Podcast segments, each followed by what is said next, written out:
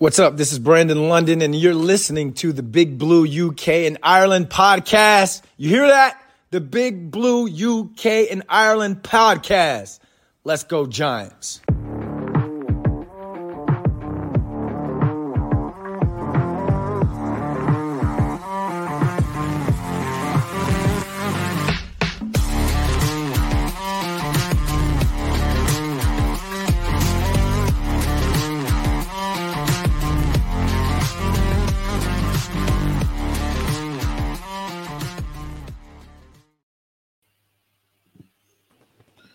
Welcome back, Giants fans, to the latest edition of the Big Blue UK and Ireland podcast. Uh, this time we will be 67% British, 33% Irish, absolutely still 100% Giants. Uh, it's the longest day of the year, so happy summer solstice day to you all. Uh, and what better way to spend the evening than to talking Giants football, right? There we go. Uh, Shane's busy working, uh, so is Dan, and at the moment, producer Craig back to bring you the latest news coming out of minicamp. Uh, and plus, we continue our positional breakdowns this week as well, where we'll be taking a closer look at the uh, latecomer, Mr. Kev. Uh, he is running slightly late at his uh, favourite position, and that is tight ends. So it is tight end time this evening. Um, he will be joining us very, very shortly. Like I said, Craig, how you doing, mate? Yeah, yeah, all good. Um, mini camp's over. We're getting into the lull, um, but hopefully we'll uh, we'll help you through it, and uh, we'll all be counting down the weeks now until the end of July, and everyone's back in the game again. So, you know what? It won't be long. I mean, it's what June twenty first, and it's where's the off season going? It's going so quick.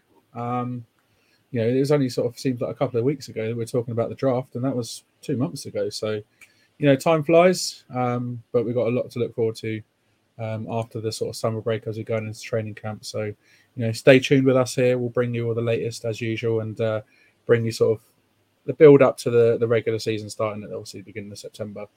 Uh, also, coming up later today, um, like I said, we're going to talk tight ends. So we've got a bit of news coming up as well. Um, but those that follow us on our socials might have had a little sneak peek or something. Um, but stay tuned for a little bit more information about that later on got some more exciting news to drop. Ooh, a little spoiler alert for you there. Um, but like I said, where else would we rather be on this summer solstice day than talking all things Giants? And where else do we usually start but the latest news? Uh, and the last of uh, mandatory, mand- mandatory, mandatory, how just man, I can never say that word properly. Mandatory minicamp uh, is now in the books following the team's uh, day three cookout that they had, which was uh, was quite cool. Uh, most players won't be t- returning to the uh, Quest Diagnostics Training Centre, as it's officially known, uh, until late July now. Um, apart from some rookies, will be back earlier than that because rookies are rookies, you know.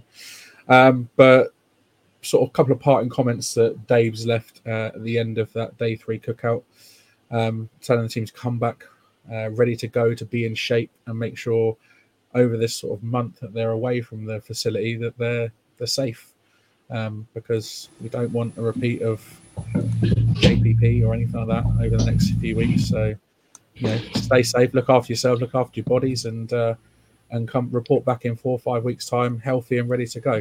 Evening, Kev. How you doing, mate? One two one two. Can you hear me? Loud and clear, my friend. Loud and clear. How you doing, mate? Good, good, good. Just breaking up a little bit. Don't know if it's my connection or not, but uh, yeah, good. Sorry about the rush, lads. Obviously on uh, the twelve-hour shift today, but uh, oh, we are live. Okay, fantastic. Hello, everyone. absolutely are. Brilliant. Absolutely uh, are. Looking forward to tonight. Uh, yeah, very good. How are we? How are we, gents? Recovered from download? Yeah, I think just about. Still, still got the tail end of a chest infection, but I'm all right. My voice has recovered to the point where I can actually talk properly and normally. So yeah, I'm good. I'm good.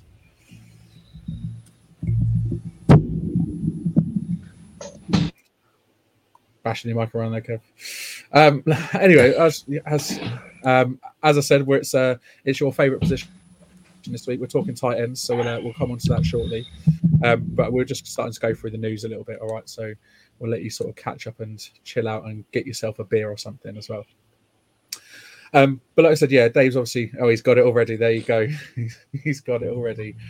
Um, but like I said, Dave sort of gave that message to to come back ready uh, and be in shape and make sure they're being safe over the next few weeks, um, which we really, really need every single player to come back healthy uh, and and ready to go. We don't want any sort of JPPs or a, uh, McKinney situations happening where players are injuring themselves uh, out doing silly things that they shouldn't really be doing. So, you know, that's that's absolutely key over the next few weeks. Like I said, rookies sort of have less time than the veterans, but um, they're we, they could both could be back uh, ready to go, both sort of physically uh, and mentally as well. And he went on to say that he sort of will try to have a little bit of downtime himself, um, but he will start also spending some time reviewing sort of schedules uh, and getting a head start on some of the opposition as well of the uh, upcoming season. But how important do you think it is for players to have this sort of month where they don't have anything to, you know, they've got that downtime um, but at the same time, as coach said, be mindful to be safe and to not end up getting injured as well.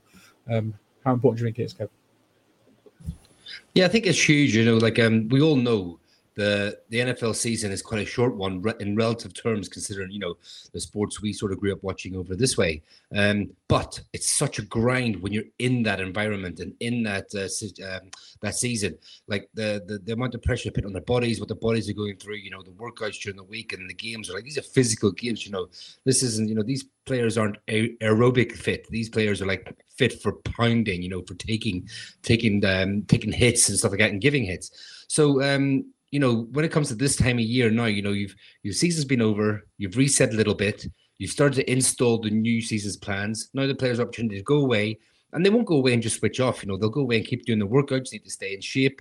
They'll learn the playbook again. You know, players who've just come to the team, um, but they do need to switch off a little bit. Um, I think they need a little bit of downtime uh, just to get away from it, and um, you know, I, I think it's massively important. But you know, you need to be sensible about it. I know you did quickly mention about you know the, the some of the incidents that we've witnessed in the past you know and uh you know it's just about being, being smart. Okay go and have your fun but have a you know do a bit of kayaking you know or do a bit of so you know you want to do some adventure stuff but don't put yourself in any type of danger. I know it's easier said than done but like don't be going car racing don't be going on motorbikes don't be going you know too silly but definitely get out there and enjoy yourself and recuperate because when we come back at the end of july you know and you know all the players are back, you know we will be ramping up for this season because this is a massive season for us. And also, don't go handling fireworks on the Fourth of July. You know, goes without saying, really. Yeah, please don't. but but Kev's Kev's exactly right. You know, it is a grind, and and there's a lot that's been hammered into the players over the last few weeks. The rookies have obviously taken the brunt of it because they've really got to get up to speed and, and, get up to speed quickly because they're the ones who are going to have to fight for that roster spot, especially with the sort of veterans that we've signed both in the off season and obviously retained from last year.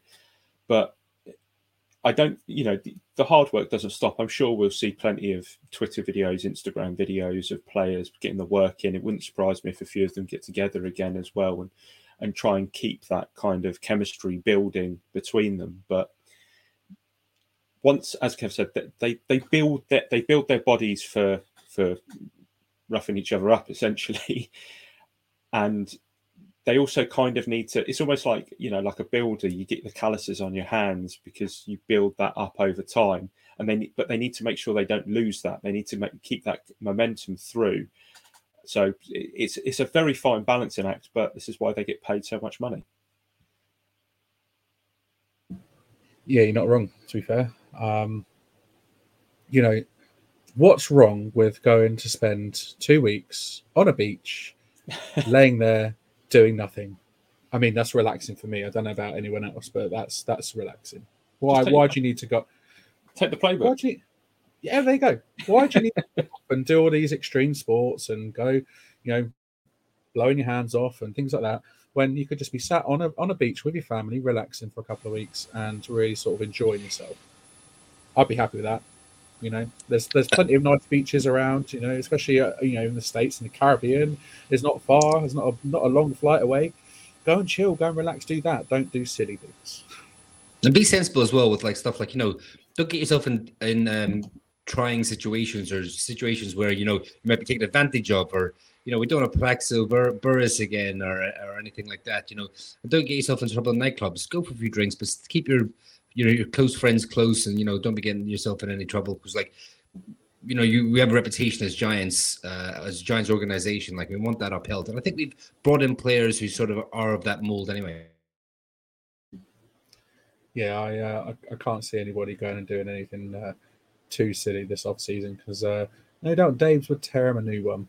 He probably tore McKinney a new one when he injured himself during the season. So, you know, you wouldn't want to be on the end of a, a hairdryer treatment from Daves, would you? Let's face it. That wouldn't be particularly nice.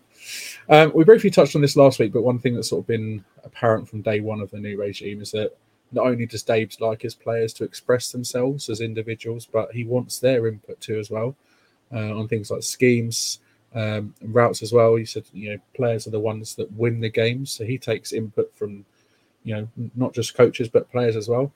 Um, whether it's a route he ran sort of years ago, when it wasn't last year, so it was you know two, three years ago, you know, down the line, um, that he felt comfortable, that a player sort of felt comfortable running. Um, and what looking at what we don't have, um, things that potentially look like worth taking a look at as well. So you know, he's he's taken you know some input from from the players as well, which is quite nice. And obviously, um, uh, Darren Waller commented on it as well and said, uh, was it last month? He said that you know sort of the the the coaches value the team the the players' opinions. You know, you, players are you know they're, they're told to do certain things in a certain way, um, and you do those things as a player. Um, but he said he was quite sort of complimentary of the, Giants and said that they ask a lot of questions. They want to know what you're thinking as a player and sort of what your strengths are and what you like to do. Um, so that's quite cool to hear. I think you know, I don't know how many other coaches around the league do that, but you know, how much influence do you think Daves will take from players like rookies, uh, if any at all, and how much is he sort of more leaning on the more experienced veterans to to get their opinions as well? Craig. Um, I think I think he'll probably take a lot from the veterans, and Kev will probably be able to touch on this a bit more. So I'll, I'll kind of leave this this to him, just leading you in here, Kev. But um, I think what he'll probably take from rookies is the fact that the college system is so much bigger than the NFL. So there are so many different schemes and so many different ways that coaches will play and play to the strengths of their team. You'll find that if you took a you know a team from uh, the Big 12, or you took, you know, a, a, team from a relatively unknown kind of one of the lower down schools, they're going to have different route trees that they would have run. And I'm sure Dave's is kind of, especially with someone like Jalin Hyatt, I think that's probably the rookie you could kind of hone in on on this, where Hyatt was told to run a basic route tree, but those kind of routes might not be something that we have in our playbook at the moment. And he might be interested in speaking to him about hey, what do you guys think about running this as opposed to running this? Or during this play, what if I did X instead of Y sort of thing? So, but like I said, Kev might be able to sort of touch on that a bit more in the terms of the scheming of, of college. Yeah, so uh, he ran a lot of like nine routes and stuff like that, which is like you know obviously deep routes. I, th- I think when it comes down to like taking preferences, like just to give an example, I mean like when I was uh, played very briefly like for the Stallions. Um, uh, one of my best mates, CJ, right, was like the king of the deep out. That was his route. So every time that that play came up in the playbook, you know, he would, um, you know, like ten yards down down the field from the slot position, hard right, cut, and then to the sideline, and then catch the ball. And so timing right. So it'd be on five and six. It'd be like you know, you know, release one, two, three, four, and the ball will be thrown um, before CJ had even come out of his break because that's the chemistry you build. Like that's the way he wanted it and the way I liked it as well. So some quarterbacks and wide receivers, he likes to see the wide receiver looking at at, at the quarterback to know that the ball's coming. Um, but in those type of routes, it's like, well, no, throw it because I will turn my head last second and I will catch that ball. But also like um, some of the stuff as well, like say for example, like all the route tree is numbered. So you have like you know your one, your your quick in, your two, your quick out, your three, your slant, your four, your deep out. You know, um, at five your dig, you know, um, and obviously it goes on. Like seven would be your um, sort of uh, like eight would be your po- uh, post, and uh, seven would be the corner, and stuff like that. But but but but sometimes what what what you do in the the the, the playbook would be you pick the number, not necessarily the route. So I know what number to run to. It doesn't matter how I get there. So it gives you the option. Like, say, for example, like eh, that deep route I was talking about, you know, I know that it's going to be on the sideline, 10 yards out on the sideline is going to be the catch. Now, I might not necessarily run 10 yards and go out. I might, you know, stutter and go diagonally straight out. So there's lots of little new nuances in the game. Like, you know, they might prefer, um, so say, for example, for his his go route, his number, the nine route, he might want to do a little stutter, like like a slug and go, like, you know, stop and go and do it like that. That changes the timing a little bit. So like if you have a certain play where like um on this route, I run the I on this play I run this route, but I like to do it just a little bit this way, and that could change the timing just ever so slightly. But he finds it more effective getting open for that specific style of running the route. So there's um lots of little nuances like that, and um like I said, I think he can. I think he can adapt. I think they all can adapt, and and like it wouldn't be necessarily a case of rookies saying I like this play as such, but they might go, I like to run this route this way. Um, he will take obviously stuff from the older guys, so like play like you know, especially Daniel Jones and players like that. Like he might go to Parris Campbell, right? Parris Campbell, you know, what's your favorite route that you've ever run in college, you've ever run in high school, you've ever run in the, in the pros? And it might be very similar to one or two in the playbook because the playbook is massive. I mean, there's lots of variations and they're very subtle variations. And he just might want to run it this particular way on this particular timing and they'll practice that. And then Daboll will go, Do you know? I like that. Yeah, yeah, okay, we'll change that up. When you're in, we'll run that play sort of like that. And I don't want to get into too, too much detail, and that's why I'm not going to be, you know, naming plays and stuff like and stuff like that. But it's just, you know, those little things you'll talk about. And um, and I, I think that's brilliant because some coaches like, right, this is why I want you to run it. So go out there and practice and run it until you run it the way I want it run. Now, and this is a new NFL, players have a lot more say, a lot more autonomy. So I just want you to get open just be where you're supposed to be at the time you're supposed to be there and use this now to build up that chemistry. That's why going to um, Arizona together as a team with Saquon, I might add, was absolutely like critical. It's absolutely critical because they will go through all these type of plays and build up. And Daniel Jones will be saying to Dave's uh, Kafka, look, ex receiver, he loves this. He's so good at this. Like he he he runs this route better than anyone. Or like, do you know that play we've got? We shouldn't run that with this type of receiver. He's not that he's a bad receiver, it just doesn't really work with him. And they will look look at all these type of things. And that's why I think, you know, um, Daves and Kafka got a lot out of what the receivers they had last year. And that's why I think, you know, going forward now, they have so many weapons, not necessarily number one weapons, although they do have a tight end that we'll talk about soon. But um, I do believe, you know, there's so much variety there. So we, it will be, I'm really looking forward to seeing it, to be honest. I mean, if there was a comprehensive answer to a question, I think you just nailed it there, Kevin. um, but just on just on that as well, like, do you think that's why players like Isaiah Hodgins that have come in as a as a you know what he wasn't getting on the team in, in Buffalo, but he's come in and he's getting he's having he's finding success in in the Giant system because you know the coaches feed off him and get his opinion what he's what he enjoys more and what he doesn't necessarily enjoy so much. Do you think that's part of the reason why Hodgins had some, had that success at the end of last season? I definitely think so. I think like obviously he was down the pecking order a little bit at the Bills. So they had Diggs and they had um, Davis, who they ran a certain, you know, they ran the plays they they loved for them. Whereas he came to us he kind of was thrown into being like one number one receiver, number one two receiver. So um, I do believe that he had a little bit. He had comfort, obviously, with being with them previously, so they kind of knew what he was good at in practice, especially Daboll being the offensive coordinator and seeing him every day. Um, so I think he would, uh, and you saw him develop. You saw him blossom like, and it was a no-brainer to pick up his uh, option of nine hundred thousand, whatever it was, for the season. You know, and I think he could actually earn himself a tidy contract this year. Being he's not the most electric, don't get me wrong, but uh, he just always seemed to find those little spots where he would just seem to be open, and it became a trusted target for Daniel Jones. Yeah, yeah, man. I think you know I, I like that the coaches will, will draw on on the players' experience and their opinions and what works for them, what doesn't work for them, because you know they're like I said, they're the ones that run the routes. They're the ones that are out there on the field, play and play out. So it, it makes a difference to the the the the play the style of play. That makes a difference to the how you know what the play is called in. Um, obviously, whoever's on the field, you know, they they they know have their strengths, they have their weaknesses, and it, I think it makes for a sort of more well-rounded team and a more cohesive unit if they're sort of feeding off each other rather than a dictator standing there barking orders on the sideline. You know, that's previously how it how it worked. Obviously, the, what coach says goes. Whereas now it's kind of like, actually, you know what?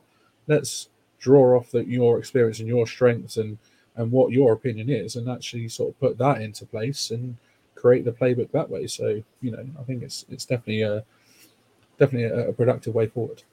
Let's um let's not forget as well that last year we had first time general manager, a first time head coach, a first time offensive coordinator, who would all you know how we did what we did last season is crazy when you put it like that.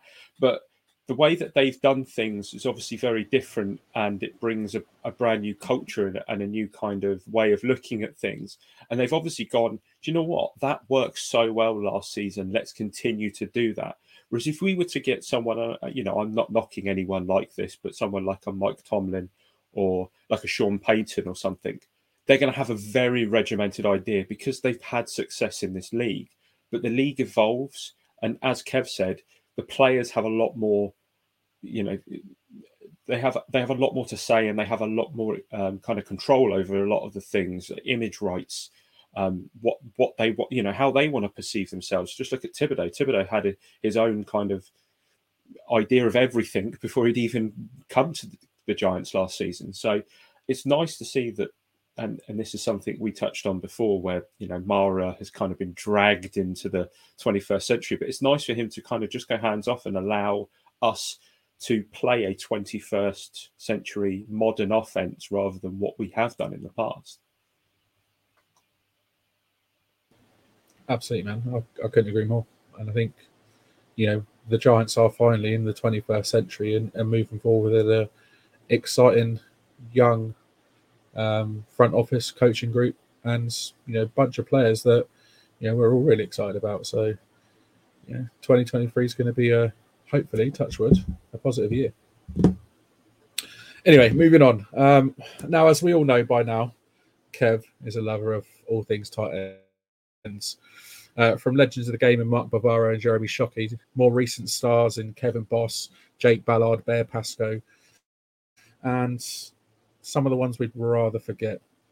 You know, Evan Engram, Travis Beckum, players like that. Didn't really work out for him. Yeah, we've had our fair share of sort of studs and also some duds as well. Um, so we're better to kick off than throwing it over to Kev to start our breakdown of our tight ends we have on the roster currently. So, Kev, over to you, mate. Number one on the depth chart, who we got? We all know who we've got. I mean, we've got Darren Waller, and Darren Waller. I mean, we all talked about this acquisition. I mean, I, am not going to make. Well, I will mention his name now, but obviously, you know, Kadarius Toney's been out on the on the spotlight today, showing off his ring and giving the New York the middle finger today in some social media posts. You know, so childish and petty. So just to think that we flipped him for a third round and a third and sixth round pick and used that third round to get someone of Darren Waller's caliber, like you know, be 30 when the season starts. And yes, he did sign like a big contract, but you know, the the way um, the Giants have been just doing business is just unbelievable. I mean, like he dropped his cap hit this year down to 5 million and he's on the books for 14 15 and 17 going forward.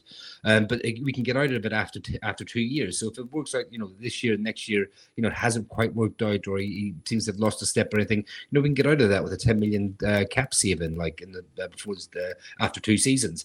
Um, he's just one of those players you know he, he has been hampered by in, hampered by injury last two seasons, and he hasn't played as many games as he wanted to. But every time he's been on the field and playing fit, he's been a top five tight end in this league. He's been an absolute weapon. Um, he's uh, what Daniel Jones says he's he's all of six foot six. He's got a huge catch catch radius, and he's absolutely lightning fast. Like you know, he just brings uh, an element to the game that that we haven't had. You know, I mean just to pull up, you know, when he was fully healthy a couple of years ago in um, in last uh, for the Raiders, he played in what 16 games.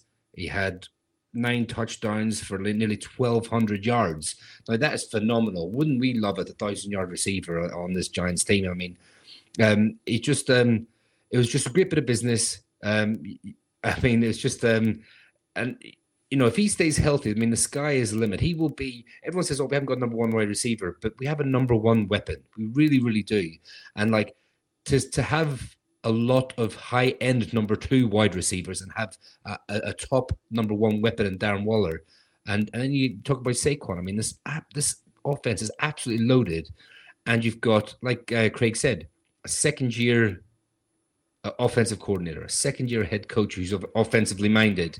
Um, I just think you know the sky is the limit for, for him and for the off uh, him and the whole offense as a whole. If if the uh, O line can just stay you know solid, um, I think Darren Waller is an absolute game changer. He's a mis- mismatch, mismatch nightmare.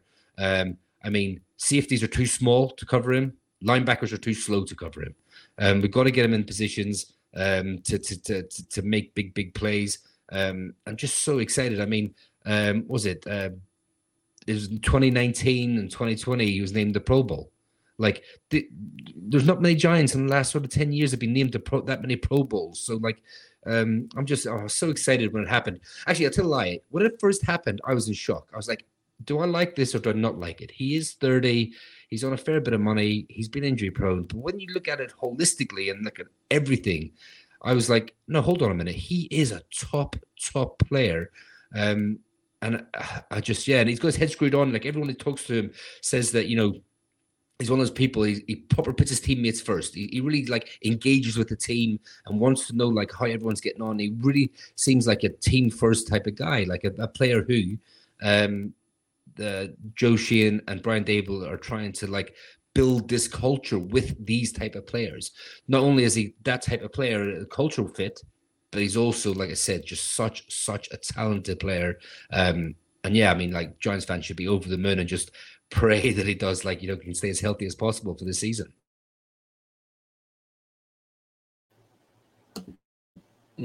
Yeah, I think that you know his his health is absolutely key and absolutely paramount um, because you know look at his production like I said sort of 2019 2020 it was almost sort of on par with the likes of Travis Kelce and um, you know he's universally widely seen as as the best tight end in the league. Um, and recently sort of more recent years he has been sort of number one by quite some distance.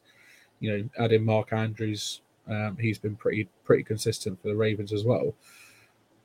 But he could really sort of take over in the NFC as like the premier tight end in that you know in that conference because he has the ability to do that. But with him having such high hopes off the back of what was an injury hit season last year, should we sort of lower our expectations slightly so we don't end up with a uh, a similar situation to the one we did with uh, certain Mister Kenny Golladay? Absolutely not. Stay excited. I mean, this is an absolute player. Like I said, he is. You have Travis Kelce, and then you have a small group after of Kittle, um, uh, Andrews, and and Darren Waller. Like that, that. That is what I'm talking about here. Like you know, he could be an absolute difference maker. Oh, like he could be a thousand um, thousand yard receiver for us. I mean, Kenny Golladay came off one good season, really good season, but then he had that really devastating injury that he just couldn't really come back for from that we hoped. Now, he after the injury, Kenny, Kenny couldn't make plays. Right, Darren Waller. He had a little bit of injury history, but he made plays. He absolutely made plays. He was a complete different maker still when he was on the field. He just had to stay healthy. So I understand the trepidation. I do get it. Like you know, you know, we've been burned in the past, um, but I do believe that yeah, get hyped. I mean, he is a number one weapon for Daniel Jones, and um, yeah, I mean, I'm so so. I know I love my tight ends. Like you know, I tried to play that position at like five foot eight in the in the British leagues. You know, with very very mixed results. But um, uh, yeah, I just I, I just think like you know, and, and just another thing as well, just very quickly is like he can block he right by no means like a, a Kittle type blocker or anything like that, but he can definitely get in there and you know get his get his nose dirty and get his in people's faces and definitely push them push um, defensive ends around as well. So uh, don't be surprised, you know, just when he's on the field, just don't think you know he's only there to pass. He will be out there doing his fair share of blocking too. Yeah, uh, I I don't think we we're at a risk here. I think if you had a sort of look at what the journalists were saying from camp after we picked up Golladay, and, and, what Kev said is exactly right. They were all saying, "Is he slow? Like, is is he is he is he still nursing that injury? Is he still coming back from that injury, all we've seen from from beat writers about Waller is, wow, this guy's explosive. Wow, he's making plays. You know, he's still got that speed. He's clearly building up a rapport, and you can see it in the sort of Arizona videos as well, where a hamstring injury is very different from the type of hip injury that Golladay had, and yeah, muscle injuries are are, are more likely to reoccur and could happen again. And and you know his his hamstrings may be weaker but a hip is like such a core part of the mechanism of your whole leg and it, you, you know trying to use it to jump off you're not going to be able to get the power in there he's probably lopsided slightly and it probably contributed to what we ended up seeing from Golladay um, but again as Kev said there was there's not that consistency of play in Golladay's sort of tape that you've seen with Waller at his position. And Golladay was never that explosive anyway. No, he just worked well in uh, in Detroit system, right? Uh, but I, I, am quite glad because uh, you're both thinking along the same sort of lines as I am, in the fact that Darren Waller's going to be an absolute freaking stud for this team. Like I've got no question, no doubt about it, no no doubt in my mind that he is going to be an absolute stud. Um, and I was, it was, it was, a, I was it's very similar to you, Kev, at first when we when it was announced that we'd signed him. That it was almost kind of disbelief slightly. It was kind of Darren, Darren Waller has signed for the Giants, really? Like, wow, okay. And then it was kind of, oh wow, we've got ourselves an absolute weapon here. Um, and all you hear about him, like you said, from the beat writers, everything that's come out of, you know, all the OTAs and mini camps, everything like that is Darren Waller is is is a freak of an athlete, and he's you know he is all of like you said all of six foot six. Um, he is an absolute unit, so he's going to no doubt be pretty decent in the blocking game as well as being uh, you know a, a, total athlete and being able to run routes and catch passes and, and do what he needs to and you know for us to have a like, have a thousand yard receiver this season will be you know unbelievable, and, and Darren Waller can absolutely do that. Um, I don't see any reason why, bar an injury, why he won't top a thousand yards this season, um, because he is he's that good. And like I said, I believe he can be alongside. You know, George Kittle's had a couple of off years, but he can be sort of up there and, and being voted to a Pro Bowl in the NFC this year. And why not? Because he's that good. You know. Um, Commenting from Steve. Evening, Steve. How you doing? Craig's going to pop it up on screen any second. I'm going to wait until after we've spoken about Bellinger to pop Steve's comment up because I think it makes sense to have it after Bellinger just because it, it kind of it ties in. But we will answer it, Steve. Don't worry. Cool. Put that on the back burner. We'll come back to it. Um, Dan Bellinger, then. Who better talk about than the other person called Dan, right? Um, so obviously he was drafted last season to uh, replace the aforementioned and inconsistent Evan Engram. And, you know, quite early on ended up being one of Dan Jones's go to targets, uh, not only showcasing his talents in the passing game, uh, but also the blocking game as well, sort of, and, you know, that sort of short passing game, should I say. Um, however, that promising start did get a little bit derailed against Jacksonville in week seven as he found himself with a fractured eye socket and septum after uh, rookie linebacker Devin Lloyd's fist ended up going through his uh, his face mask as he tried to knock the ball loose. So thanks for that, Devin. Uh, despite fears that his injury could be season ending, though, he was able to return just six weeks later to help the team gain its first postseason berth in six years, as we all know. Uh, he finished last season with 290 receiving yards and three touchdowns. He didn't set the world alight, but he showed glimpses of his talents as a receiver, um, with 170 of those 290 yards coming after the catch. You know, so it shows it shows he can run with the ball. Um, expectations for this year for his sophomore year uh, shouldn't be too high, really.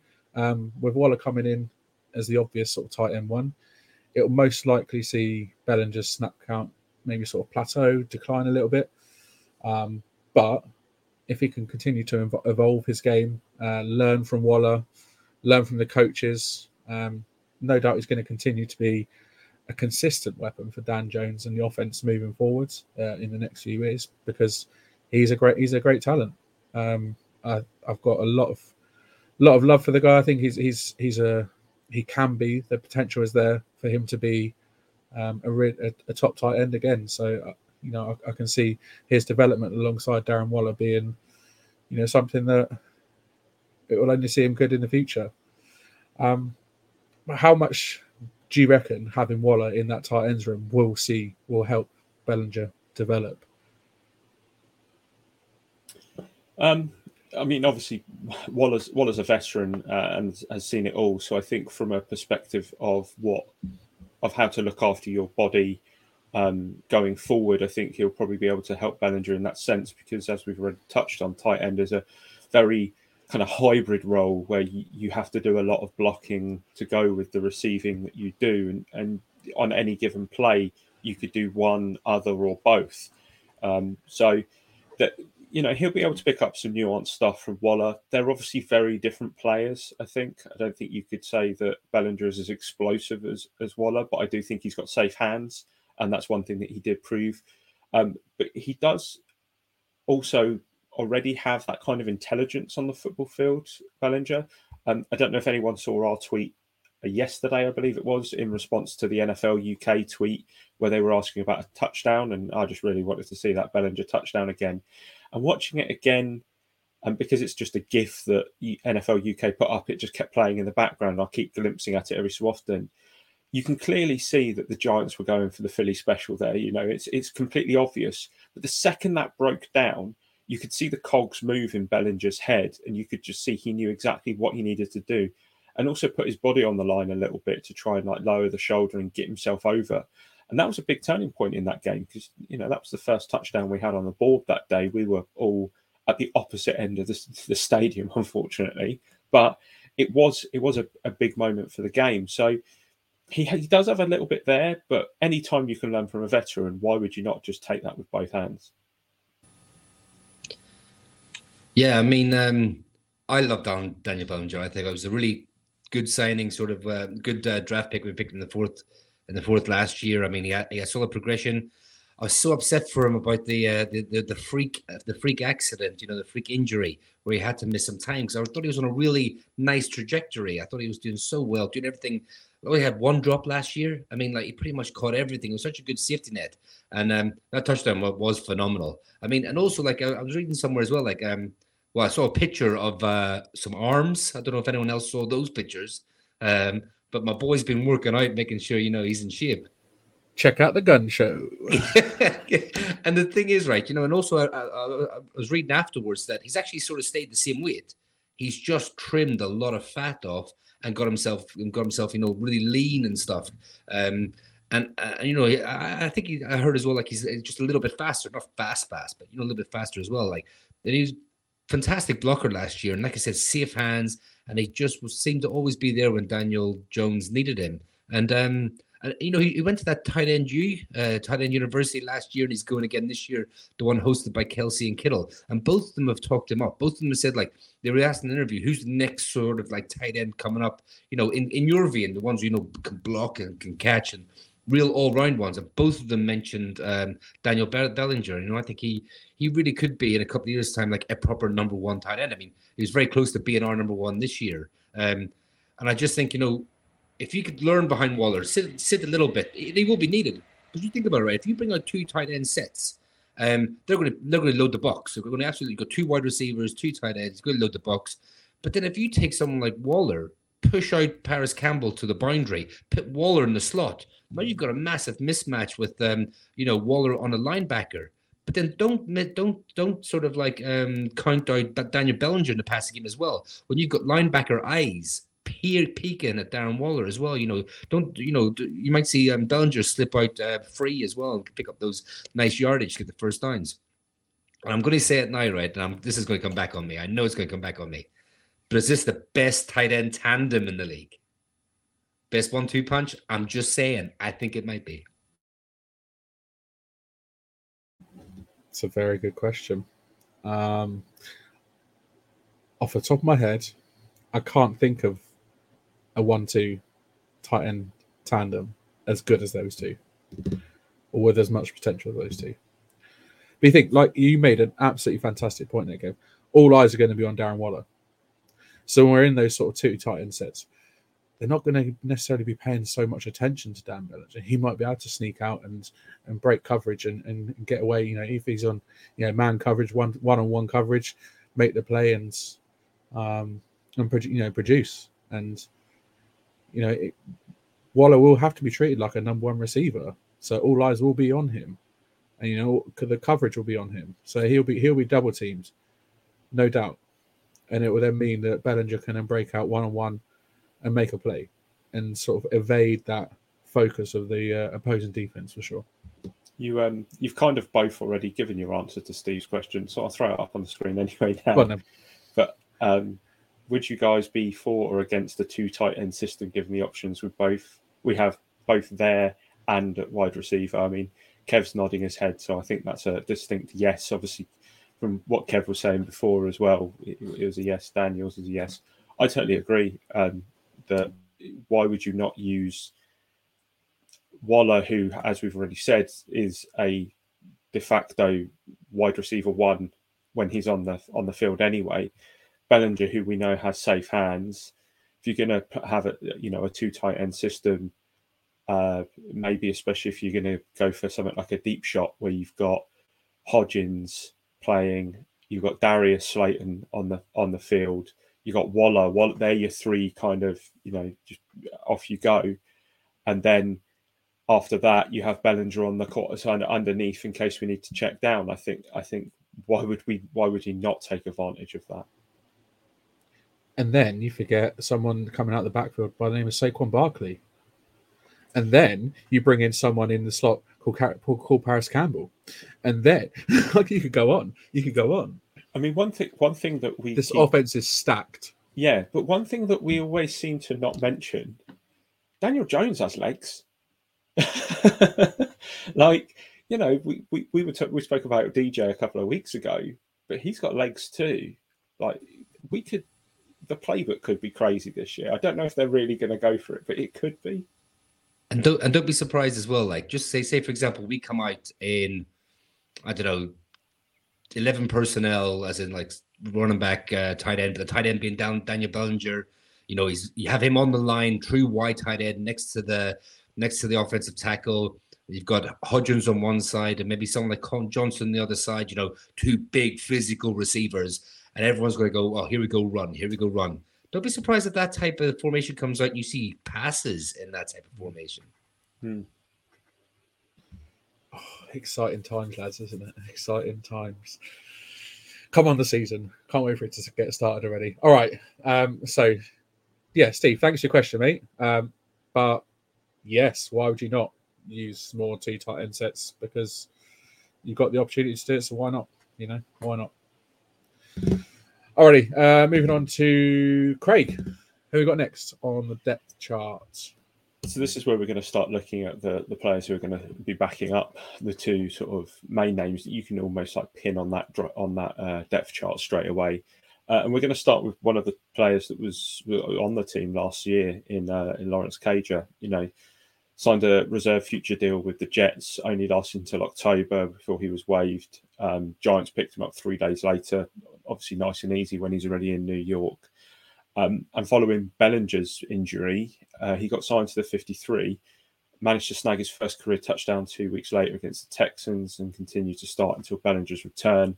And then as we rested the starters in that kind of end of the season nothingness game against the Eagles, uh, he finished with 69 yards on 10 targets. So, you know, again, didn't set the world alight, the same as same as Bellinger, but there wasn't a lot of tight end play in, in some of our uh, sort of route trees last year. But good enough, safe hands again. One drop, obviously a smaller sample size than what we got from Bellinger. He's going to be in a one-on-one battle with the next player on the list, which which Kev will come into in, in a second for that third tight end spot on the roster.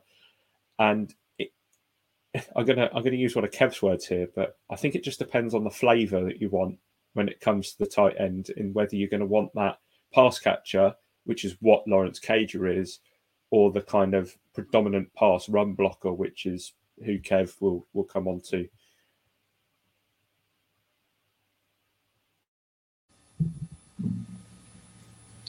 Yeah, so um, I mean, the, the other the next tight end is that Tommy Sweeney. Um, you know, he was on the Bills again um, for last uh, drafted from the Bills a few years ago. So obviously Brian Daboll's got you know and Joe Schoen's got knowledge. You know Sheehan was part of the front office staff that drafted him. Um, he's been there three you know three four years. Um, you know he didn't start a game. Um, he's one of those tight ends that's you know he's kind of like blocking first, can catch a little bit, no great explosion.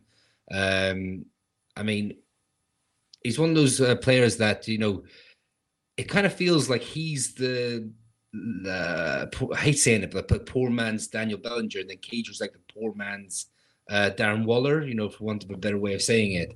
Um, and it's so, so it's, it's kind of like I can kind of see either.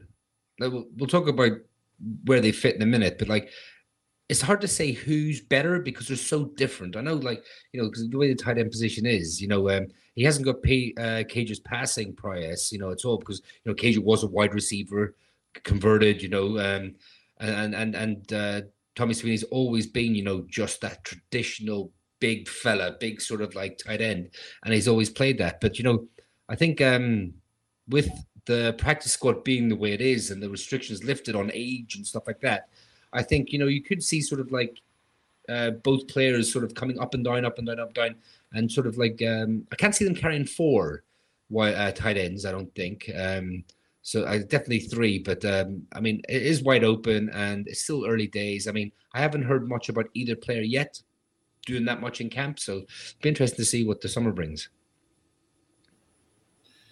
Yeah, I think you know, Cager we saw like a sort of snapshot of him at the end of the last season. Sweeney, I didn't really see anything of him in Buffalo, but you know, they're like you said, they're two completely different types of player. Um, but which one out of those two do you think will make it on the 53 and why? Kev.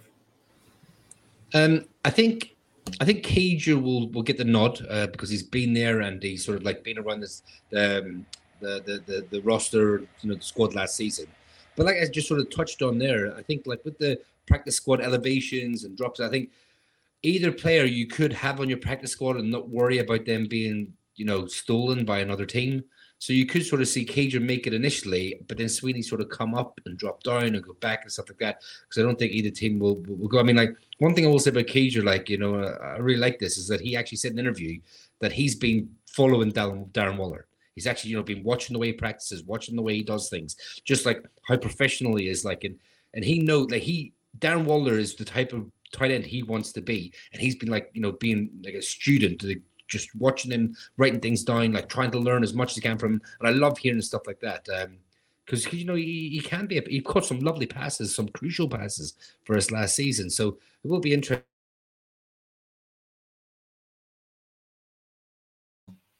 Yeah, I do. I do, I feel I feel for for Sweeney. I do think Cager will take it. I think Kev's right with the kind of um, familiarity of of what Cager brings to the table that Daboll and, and Kafka already know. Uh, he'll know some of the playbook. I mean, obviously he came in halfway through the season. Sweeney unfortunately had um, a heart issue arise because of COVID nineteen um, that I think probably stifled his development in Buffalo, and he hasn't quite recovered from that as of yet, uh, in the terms of the, the developmental side of things, not from the illness itself and I think that might just count against him. But there are so many players that come up through the ranks now in the draft and through undrafted free agency and through the supplemental draft, obviously, which is which is coming up as well. That there are a lot of these veterans out there that will end up on on practice squads and won't be poached unless there are massive injuries to, to, to teams. So I think it, it's less of a risk these days to pop someone on there.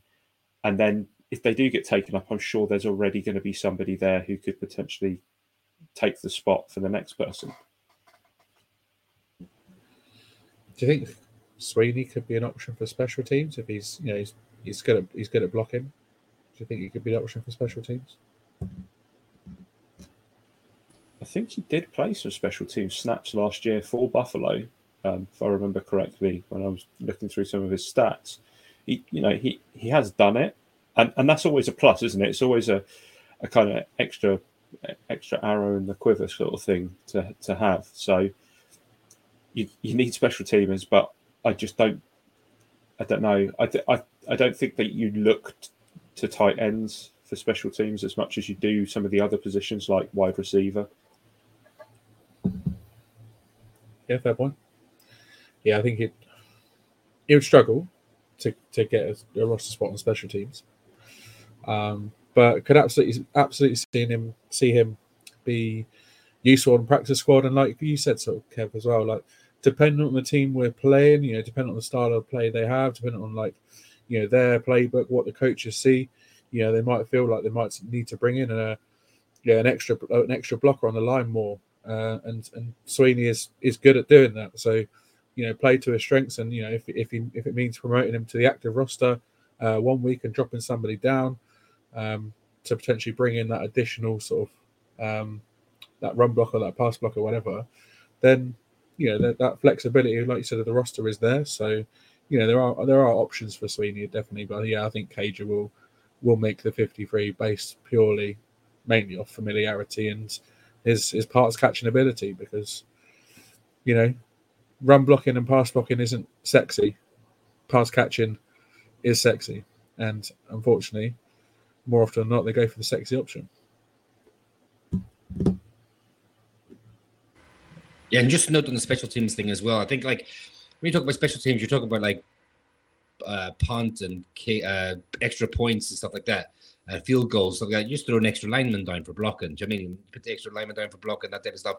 Like you kind of want more fast safeties or big hitting, uh, big hitting safeties or fast linebackers sort of do more on special teams. So you know that's kind of why maybe Sweeney wouldn't uh, get that. Yeah, and also don't forget, obviously the uh, the fair catch rule has changed everything now in special teams as well. So you know, it'd be even less of a sort of space for him on special teams than there would have been previously. So, yeah, I think that's a that's a big fat no for him. All right, so moving on to the last two in on the depth chart, um, rookie Ryan Jones. Um, he drew interest from multiple teams during the build up to the draft, including Big Blue, including Buffalo.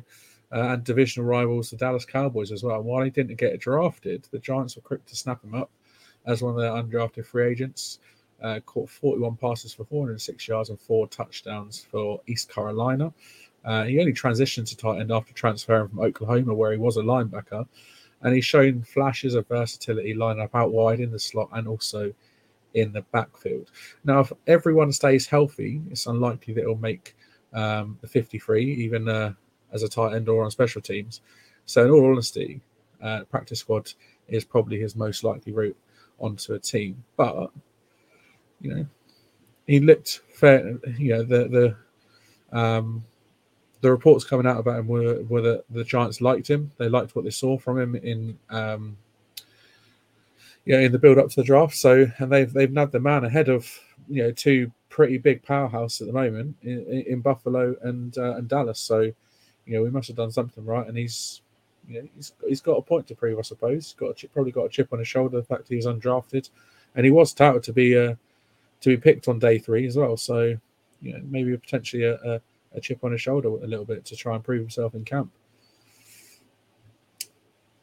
Craig, who's last on the on the depth chart? I say last on the depth chart. Who's uh, who's last on the list? Shall I say? the level of disrespect Dan is throwing around. he's not he's not last on the depth chart just yet. But last last in the tight ends room. Last but not least. I mean, he's a bit he's a bit of a hybrid. This one, so tight end um, slash fullback. We've got him him listed as uh, is Chris uh, Myarick.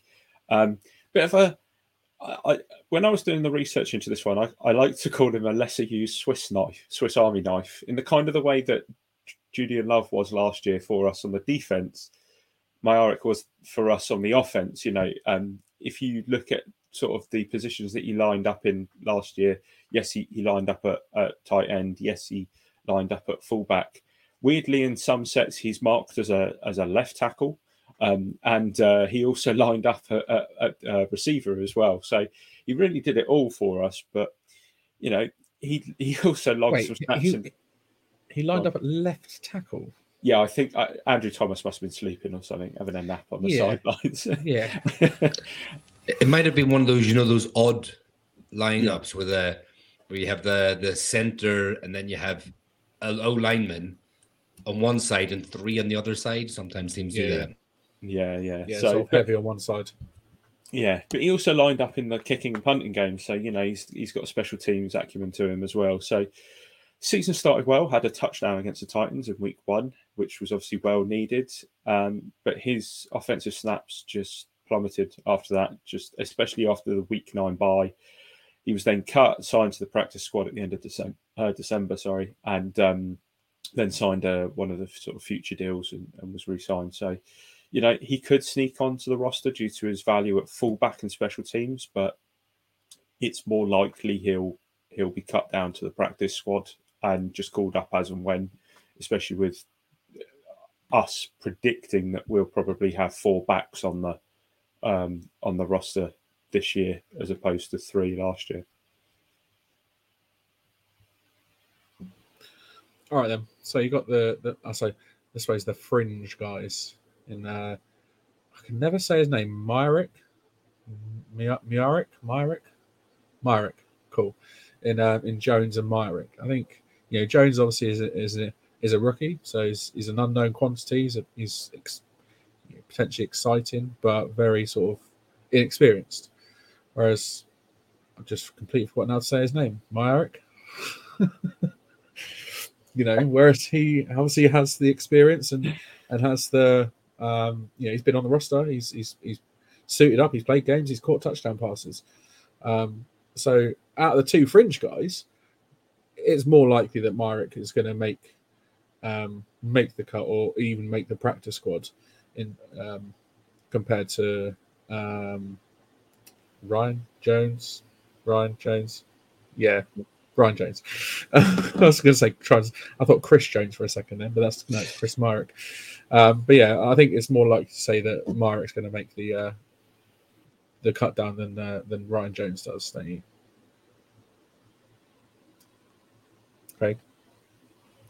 Um, yeah, I think I think the versatility that Myrick has versus what Jones can offer, and Jones obviously being a rookie, I think he uh, and an undrafted free agent rookie at that, I think that he he definitely has the uphill battle, uh, and it's unlikely that he'll.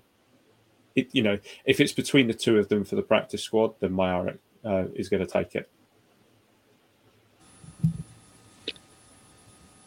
Yeah, I think um I think it'll be interesting to see. I think you know, we'll just agree it now, like, you know, when we come to the just throw it out there, you know, like um when we come to training camp proper, I think what we should do in the podcast is talk about like any standouts or like how are the fringe players doing, like basically say like, you know, apart from the starter starters, who who sort of caught your eye or who are people talking about? Because I think someone like um someone like Jones will have to sort of like be one of those players for him to make even make the practice squad. And I hate to say it, like he just he kind of feels like one of those players that you kind of take a flyer on, put him on the 90 man roster, and just kind of see what he's got. And you know, he might not actually make the practice squad or the team. But um so so it will be interesting. But you know, Chris Mike, he's sort of been there, done it, end of the roster guy, can bring in the pinch, can play like second tight end for you if need be, can play fullback he's one of those players that's just really handy to have just there at arm's reach, just when you need him to pull him in and plug and play. So um, I think Ryan Jones will struggle, but um, I need to struggle make the practice squad because, like, how often do you have like three or four tight ends on a practice squad? You know, they all can't make it. So um, unfortunately, I think he will miss out. Um, but I want to hear him. I want to like see him practice. I want to see pads on him. I want to see what he can do. And I think like maybe if you guys agree, maybe we should do that. You know, when they start getting back training again, so like pick a player each who, who you've heard things about and like you know talk about them. Yeah, I like it. Yeah, I like that a lot. Good shout, mate. I like that. Um, yeah, it's it is very unlikely that he makes it. But like you said, it might be completely different when you put pads on and, and you go full on, full contact in, in in training camp because yeah, he might prove some doubters wrong and, and earn himself a spot on the practice squad. Who knows? Who knows? All right, so there you have it. Our tight end room is complete. Mike Kafka and uh, tight ends coach Andy Bischoff have a lot to work with. But let us know your thoughts on who makes the 53, who makes the practice squad, and who unfortunately misses out on one or the other or both. Let us know. Get in touch. Alrighty. Uh, unfortunately, that is all we've got time for this week, Giants fans. Um, however, we will be back at the same time, in the same place next week, Wednesday evening, 8:30 p.m. Uh, to round out our breakdown of the offense, and as as we talk, uh, as we dive into the trenches and talk the offensive line, which uh, no doubt Shane will absolutely love. So uh, stay tuned for that, and uh, make sure you tune in same time next week. Uh, anything else to add before we go, guys? There's um, one little thing, I guess. So anybody who, who's been keeping an eye on the socials will have seen this. Um, we've been promoting this on Instagram, on Facebook, in the New York Giants fans UK Facebook group, and also on our Twitter. Uh, and that is that the network that we do a lot of work for, and that I obviously do some writing for, is having a kickoff party uh, at Felson's Birmingham uh, it's our first sort of party um, outside of London for us. We we've done lots of London ones, but uh, we haven't really done anything outside of London as of yet. Now the full ten yards guys will all be there with merch to give away, and if you go to full10yards.co.uk slash kickoff.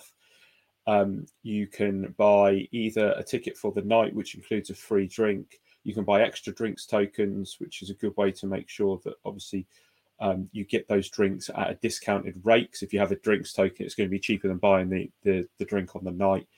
Um, or you can actually get a bundle deal with the guide, which I will be writing the Giants piece for again. Um, so if you could pick up the guide as well and you get them as a bundle deal for cheaper than they would be separately, that would be greatly appreciated we will be there. Myself and Dan have already uh, got our tickets. Uh, Shane is currently waiting on the outcome of where England might play an away game around that time, but we should know closer to the time.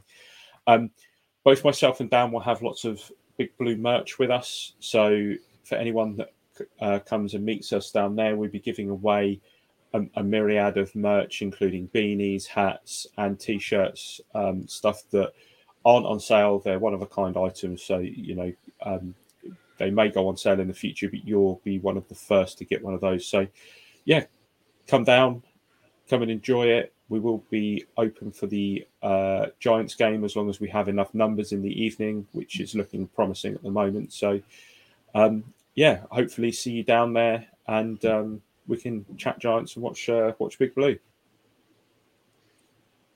Yeah, buddy. Um, for that, that, so it's the 10th of September, the evening of the Sunday, the 10th of September. Um, we cannot wait. It's like I said, it's our first meet up outside of London. Um, and, you know, the fact all three of us are based in various places just around the outskirts of London, you know, it would be nice to sort of branch out and head up north a little bit to go see our sort of more northern viewers and listeners. Um, because, you know, we're not just necessarily, we're not just based down south, we are Big Blue UK and Ireland. So we are sort of spreading the wings and flying and, and moving north as such. But now looking forward to uh, the night of Felsons in Birmingham. It's going to be a great great night, and looking forward to meeting the uh, the full ten yards guys. Um, and yeah, just having a having a good night watching watching Giants football at one twenty in the morning and uh, having a few beers, lads, because that's what it's all about, right? Indeed.